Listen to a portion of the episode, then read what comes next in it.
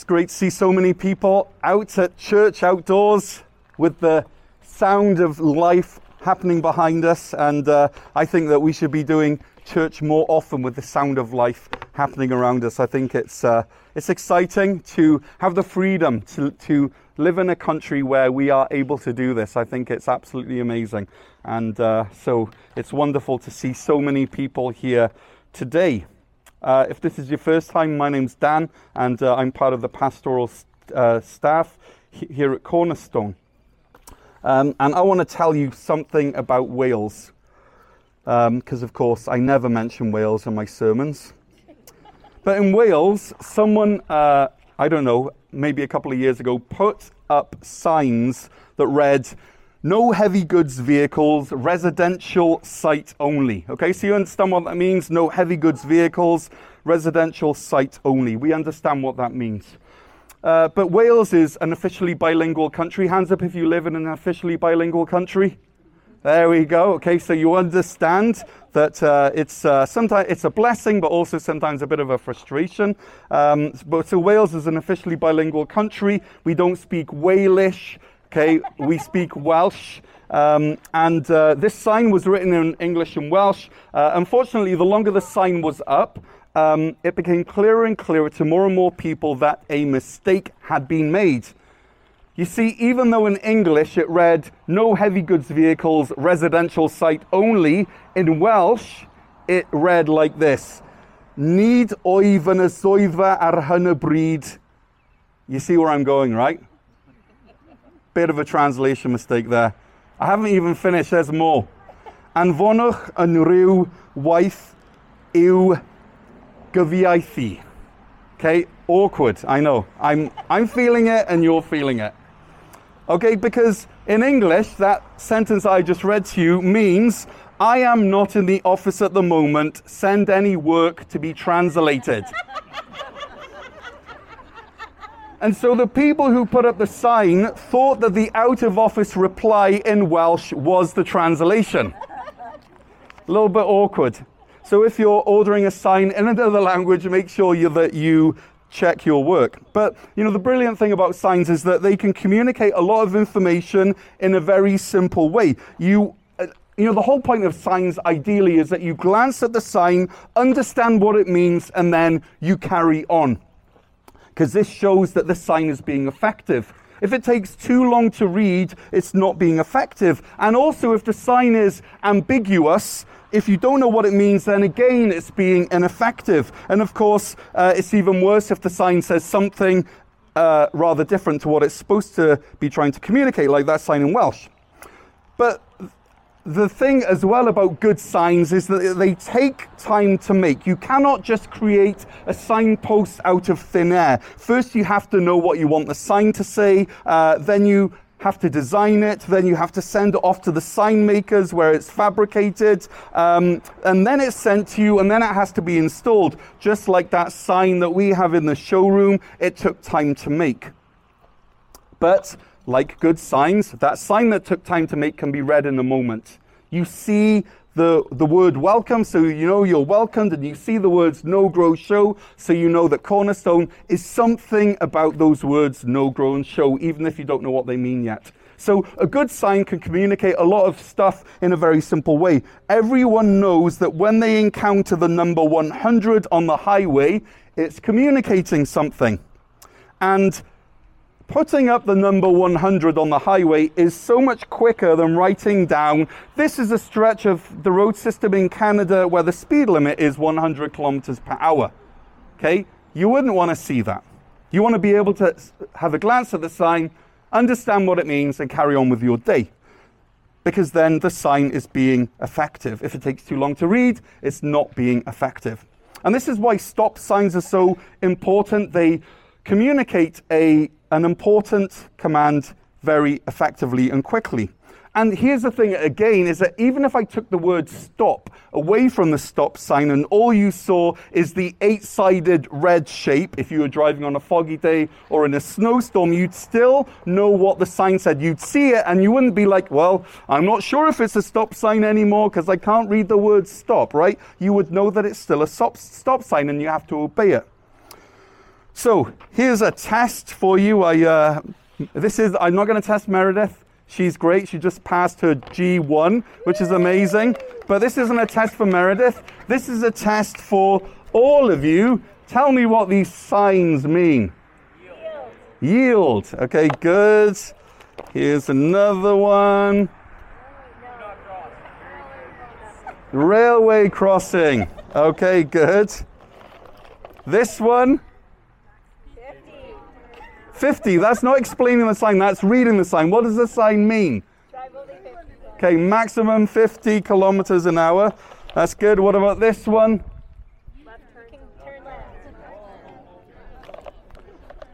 Okay, I'm hearing grumbling. What about this one? No right turn on a red. This does not exist in the UK. I enjoy this. And every time we go to Montreal, we're like, what are the rules here? I forget. Are we allowed to? Are we not? And I, I've lived here for 18 years, and every time I go, I still am uncertain. It's like if a bear comes towards you, should you roll on the floor, attack it, run away? Like, I still don't know. It's, uh, what about this one? Go the other way. Go the other way. okay, you're going the wrong way down the road. Turn around, go the other way. Yeah, one way, one way. That's good. I like that. What about this one? Do not enter. There we go. How many more have I got? Okay, this one. okay, we're in the country, we're in Canada. You should know what that means. What about this one? Okay, I want one of you to come up and uh, I want to give you, and you can look at this for five seconds and tell me what it means. Noah, come up here. Okay. Okay, so quick, quick, quick. Okay, so you have five seconds. Well, it's pointing where the different highway. It's pointing where the different highways go. Okay, but what are they saying? The numbers are not speed limits. The numbers are highway numbers. Okay, but what are the numbers and what are the highways? What do you mean? Well, because but in five seconds you've already driven past. I don't. I have no idea what that means. Okay. Okay, and uh, Marcus, I saw that you were getting up ready, so you come and explain this one to us. Are you ready? Everyone, welcome Marcus up. Yeah, Marcus. Okay, you have five seconds to look at then explain to us what it means. You can hold the mic. Okay, ready? Uh, No, wait, wait, five seconds, read it. Okay, go. Explain it. uh, you can't go left, you can't go right, uh, you can't go back, or you can't go forward. So you just have to stop. You just have to stop. Parking only. Okay, so you die a long and pain, slow death in that spot because you cannot move. All right, so thank you very much, Marcus. That was uh, great. Uh, I think yours was a little bit easier to explain than Noah's, but it made no more sense at all. But it could mean abandon your car, you can walk. okay, there we go. I love it. Okay, so so this morning we're uh, continuing in the in the Revised Common Lectionary. Uh, we're in Year A, and if you're keeping track, this week is called Proper Nine. Everyone say Proper Nine. Proper Nine, which is the sixth Sunday after Pentecost. So between Pentecost and the start of. Um, of Advent. We're in this season called Proper or Ordinary Time. And this, this Sunday is the last uh, teaching in our series, God's Creative Connection. And through this series, we've been looking at the creative way that God connects with or tries to connect with us as his creation. So Wendy started off the series with uh, talking about how God connects with us as we create. Then we saw that God connects with us as we worship. We've learned from the account of Sarah laughing that what that what God calls us out of, um, or what God, God calls us out on, He wants to call us out of. We've seen the story of Hagar and Ishmael that God hears our tears, and then we learned last week from the story of Abraham being willing to sacrifice Isaac that Genesis chapter 22 reveals God's love for me and you. And so we've seen over these past few weeks that God is so creative in the way He connects with us from creation, from our times of doubt, even our seasons in the wilderness where it feels like there's no way out. God is still connecting with us in those seasons. And this morning we're wrapping up our series by looking at how God connects us with His grand story as He grows our character. This morning is about God growing our character because wherever we're on the journey, okay, we should never be at that sign that Marcus held up, you know, abandon all hope, abandon your vehicle, there's nowhere to go, okay? We should never be at that place. There's always somewhere, there's always a, a room for growth in our life. And, uh, and so, the hub of this morning's teaching, if you're a note taker, then you can write down this, okay? That this is the central thought that character takes time to make, but a moment to read. Character takes time to make, but a moment to read. And in a way, character, your character and my character acts like a sign, just like those road signs. Character is a sign that God is at work in your life. It is a sign that the Holy Spirit is reconstructing you into someone that He can use for His glory, and your character then becomes a sign that others can see that God is up to something. As you change, as you become more holy, as your character changes, people say, okay, maybe God is real because this person is changing, that maybe the message of the gospel is worth listening to. And just like the most effective signs, character takes time to make, takes time to build, time to construct, time to grow, and time to mature. But also, like the best signs, I would argue that character can be read in a moment. It can be read in a very short amount of time. I don't need to know your entire life story to know if you're a person of character or if you have some growth left to do. In 1 Thessalonians 5:22, we read this, "Stay away from every kind of evil." Okay? Stay away from every kind of evil. But in the King James version, it says this, "Abstain from all appearances of evil." Okay, abstain from all appearances of evil because it doesn't take long for people to see that something is amiss, that something is wrong, because ultimately, even though character is something that starts in here, in your heart and your mind, ultimately it can be seen out there in words and actions, which is why it's important that we uh, avoid or abstain from all appearance of evil. This sign of character, just like these signs, can be read in a moment and understood. So it takes time to build. It can be read in a moment. So, verse 47 of Genesis chapter 24 says this. Verse 47 of Genesis chapter 24, feel free to uh, read along on your phone or in your Bible, says this Then I asked her, Whose daughter are you? She responded, The daughter of Bethuel, son of Nahor, whom Milcah bore to him. So I put the ring on her nose and the bracelets on her wrist. Then I knelt low, worshipped the Lord, and blessed the Lord, the God of my master Abraham, who guided me on the right way to take the granddaughter of my master's brother for his son. Now, verse 49. Now, if you're going to show kindness and faithfulness to my master, tell me. If not, tell me, and I will go elsewhere. What we're seeing here is a moment of truth. Okay? This, this, this, uh, this, this person talking is Abraham's unnamed trusted servant. He's been tasked with trying to find a wife for Isaac, who's Abraham's son, the one he nearly sacrificed last week. And in verse 47 to 49 of Genesis 24, the trusted servant thinks that he has found her. He thinks he's found Ms. Wright, but he needs to be sure. So he goes and asks her brother and her father, that's what they did back then, if he could take her um, back to Abraham, to Isaac. And in verse 49, we're left with this moment of dramatic tension. Now, if you're going to show kindness and faithfulness to my master, tell me. If not, tell me and I'll go elsewhere. This is what's known as a public moment of truth. Everyone say public moment of truth. Public moments of truth. This is a cliffhanger. This is where everything seems to be heading towards. Will Abraham's servant be able to return with a new wife for Isaac, or will he have to return home empty handed? Just like, no, I was going to use a comparison of going to the store and seeing that thing was there, but, you know, women aren't commodities. So that's a bad example. But that's, that's that kind of, you know, dramatic tension which you feel. So I'm calling this uh, again, a public moment of truth because everything is on the line and everyone knows it. And there will be times in your life where you similarly have a public moment of truth when it feels like everything is on the line, when it feels like it's break, make or break time. Uh, maybe it's not taking part in something at school because of your faith. Maybe it's helping someone out when it puts you out financially. These public moments of truth. Now, for me, one of my public moments of truth was when I asked Wendy to marry me on a moonlit pathway in the country of Panama in 2003.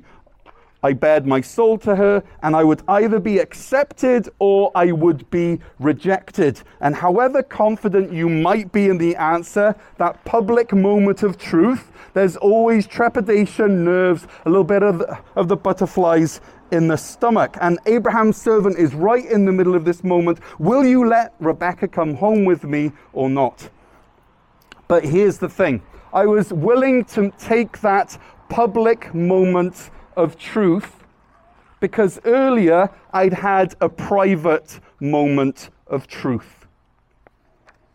And the private of mo- and the private moment of truth always precedes the public moment of truth. We've seen those uh, YouTube videos, right, where someone gets down on someone on their knee in a public place, a grand gesture. Someone's filming it. There's people all around. You know, you know, in the days where they had. Um, you know, the flash mobs, and it's all this stuff going on, and the guy gets down on one knee, and then they're turned down, and it's on YouTube forever for the world to see.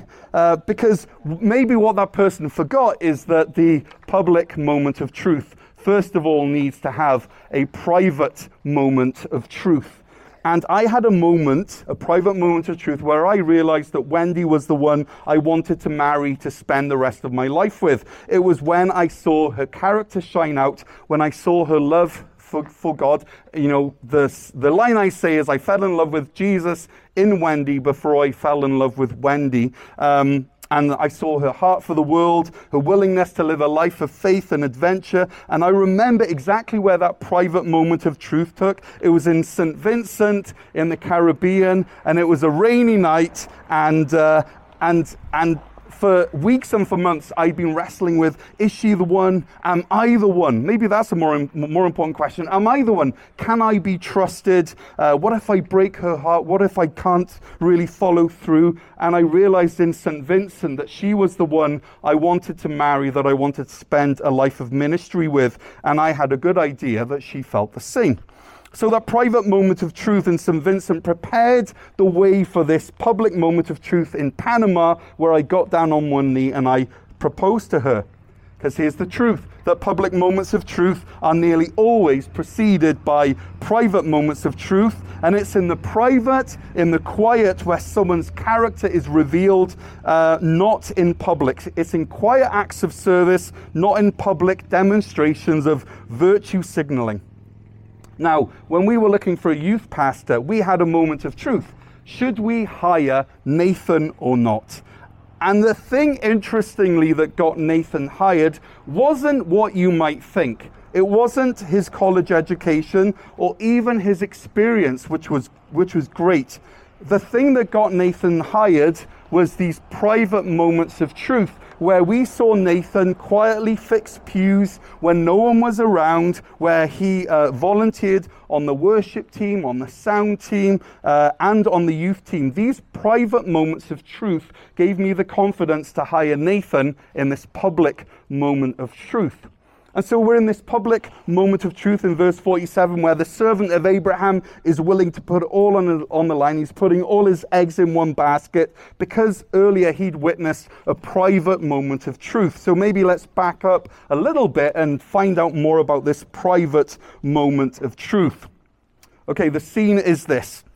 Well, actually, to set the scene, all of chapter 24 of Genesis has been a retelling of the story of the servant finding a wife for his master's son. So Abraham sends the servant to Mesopotamia to find a wife after making his servant swear an oath by God himself that he will not look for a wife among the Canaanites where they live. He, he wants someone from the old country so if the Wallaces did something like arranged marriages, which girls we don't, so you can be uh, relieved. I don't know if I can be relieved, but you can be relieved. But if we did arranged marriages, then my version of Genesis 24 would be hi- hiring uh, a wedding agency to go to the Neath Valley in Wales to find a husband for my daughter after making them promise not to get anyone from the Ottawa Valley. We want no Ottawa Valley people in our family. We want Neath Valley in South Wales, not Ottawa Valley in Canada.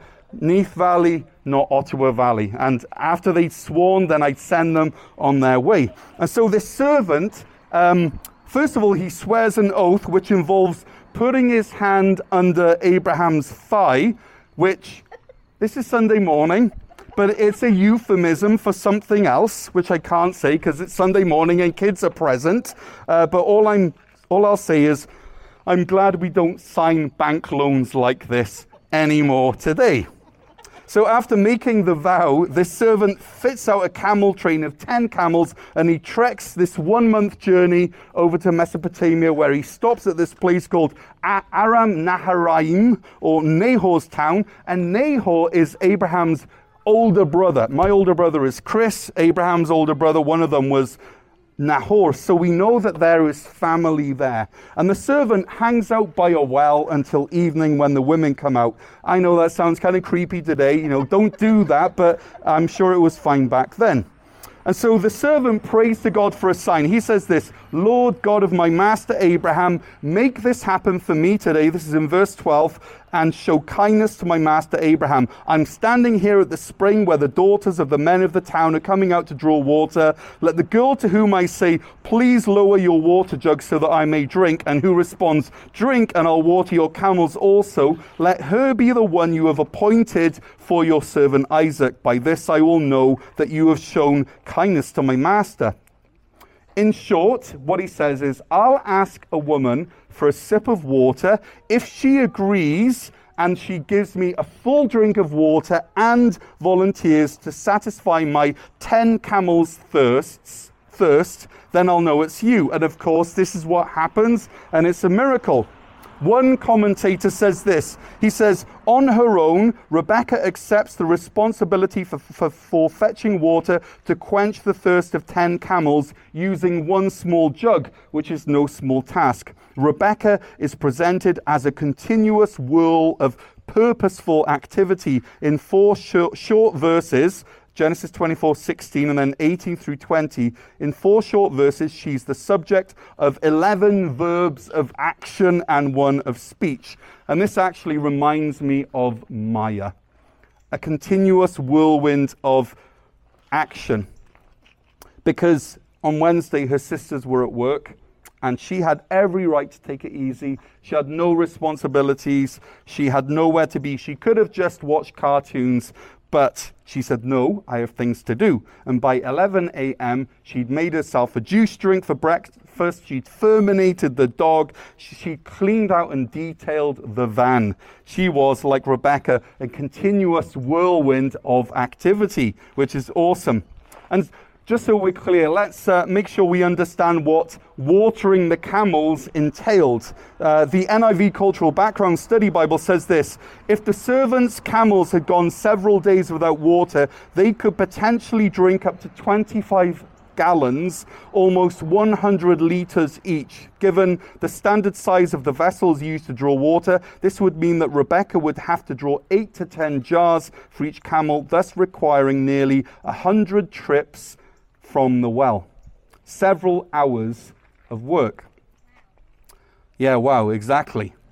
So the servant sees that God is at work here because God has given him a sign. And this isn't just any sign that his prayer has been answered, it's an answer to a prayer that actually reveals the character of Rebekah. Watching her water the camels is his private moment of truth where he sees her character. Because as we've heard, character takes time to make, but a moment to read. And based on this private moment of truth, he had the confidence to follow it publicly. And long story short, his public moment of truth pays off, and Rebekah's family agrees to send her back with the servant to Abraham and Isaac. Verse 50 Laban and Bethuel answered, This is from the Lord. We have no choice in the matter. Rebekah is here in front of you. Take her and go, and let her be a wife for your master's son, just as the Lord has spoken. And then, because of course, you know, we're. Um, modern people, so we like women to have a choice. Six verses later, Rebekah also gives her consent. Let's all give uh, the Old Testament a clap. Yeah, that fits our current Canadian sensibilities. She gives her consent, leaves immediately, and they're off. Now, when we read Genesis 24, we often read this as an amazing answer of prayer, right? God is good. He has been doing something amazing. Uh, we, we see that God spectacularly answers this servant's absurd prayer that the right woman would water his 10 thirsty camels. And we say, God is good. God is faithful. Amen. Amen. And uh, we also learn that sometimes He can answer our prayers in ways that can be incredibly specific.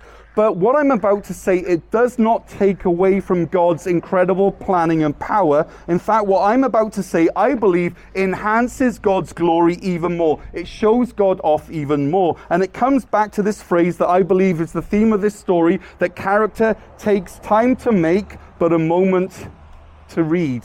Time to make, but a moment to read.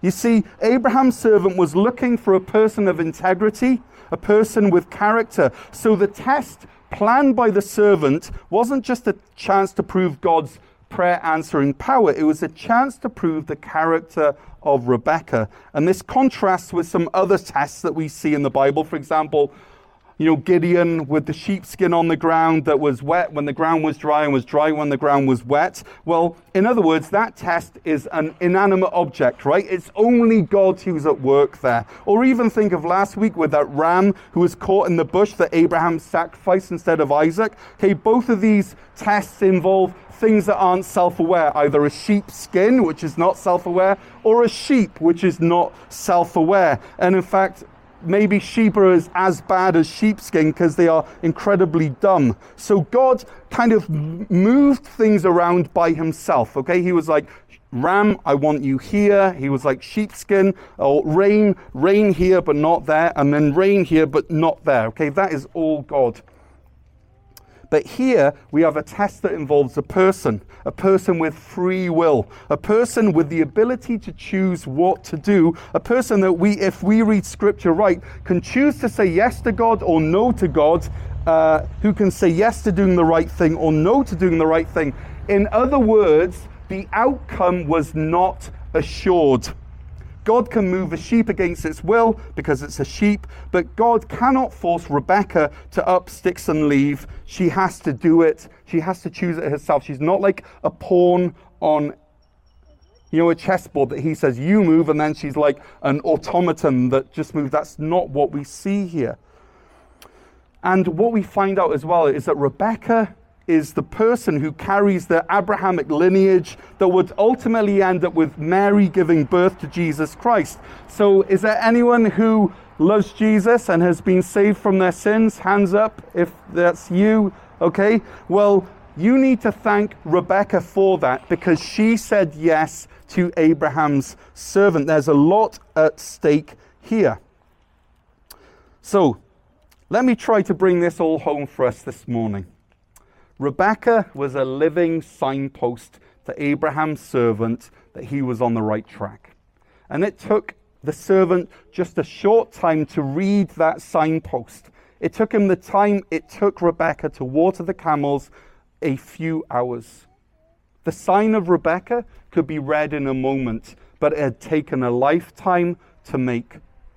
Remember that the best signs are the ones that can be read quickly but are designed and made well.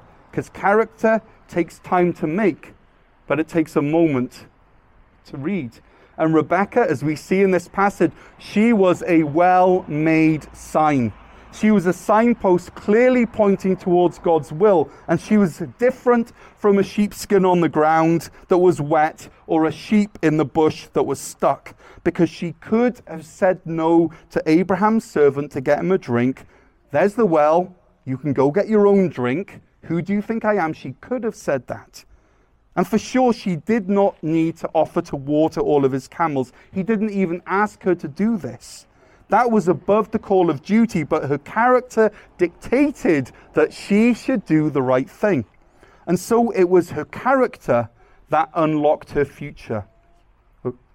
Hear that. It was, Re- it was Rebekah's character that unlocked her future. And the fact that she didn't know what was at stake made her decision to water the camels even more amazing. Okay?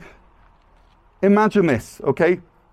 If he if he'd gone to her and said, "Look, I'm about to make an offer that you can't refuse. If you get me a drink and water my camels, then I'll give you in exchange the chance to be married to a very eligible bachelor and I'll throw in the chance to be part of the lineage that ends up producing the Jewish Messiah who will be the Savior of the world. Okay, this is the deal on the table, Rebekah. Will you take it, yes or no? Who wouldn't water 10 camels for that? But as it happened, she had zero reason to help this stranger except for her character. And this is who the servant was looking for. And this is who God is looking for as well. And so, my question for you today is this What private moment of truth is God leading you to? What tests of character is God sending your way? What opportunities is He offering you in the quiet and the privacy of your own life when no one else is watching but He is? And will you pass the test? Because if Rebekah's story tells us anything, it's that our character takes a long time to grow, but it can be read in a moment, which is why kids, you need to be listening to this, which is why teens, you, you need to be listening to this, which is why young adults, you need to be listening to this. And at, at any stage of your life, we need to be listening to this because character takes time to grow.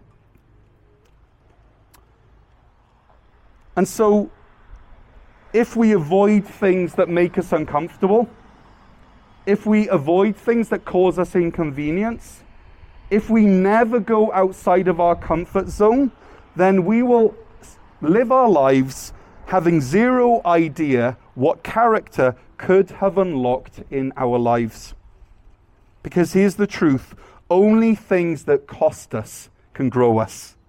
If it's not a hardship or a sacrifice, it will not grow your character.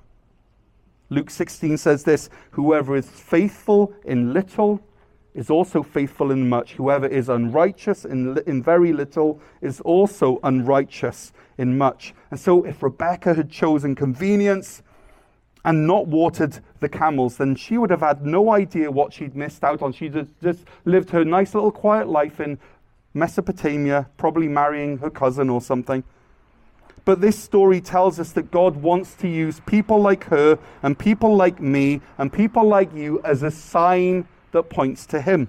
And like any good sign, character takes time to make, but a second to read. So let me leave you with this question What do you want people to read when they see you? What do you want people to read when they see you?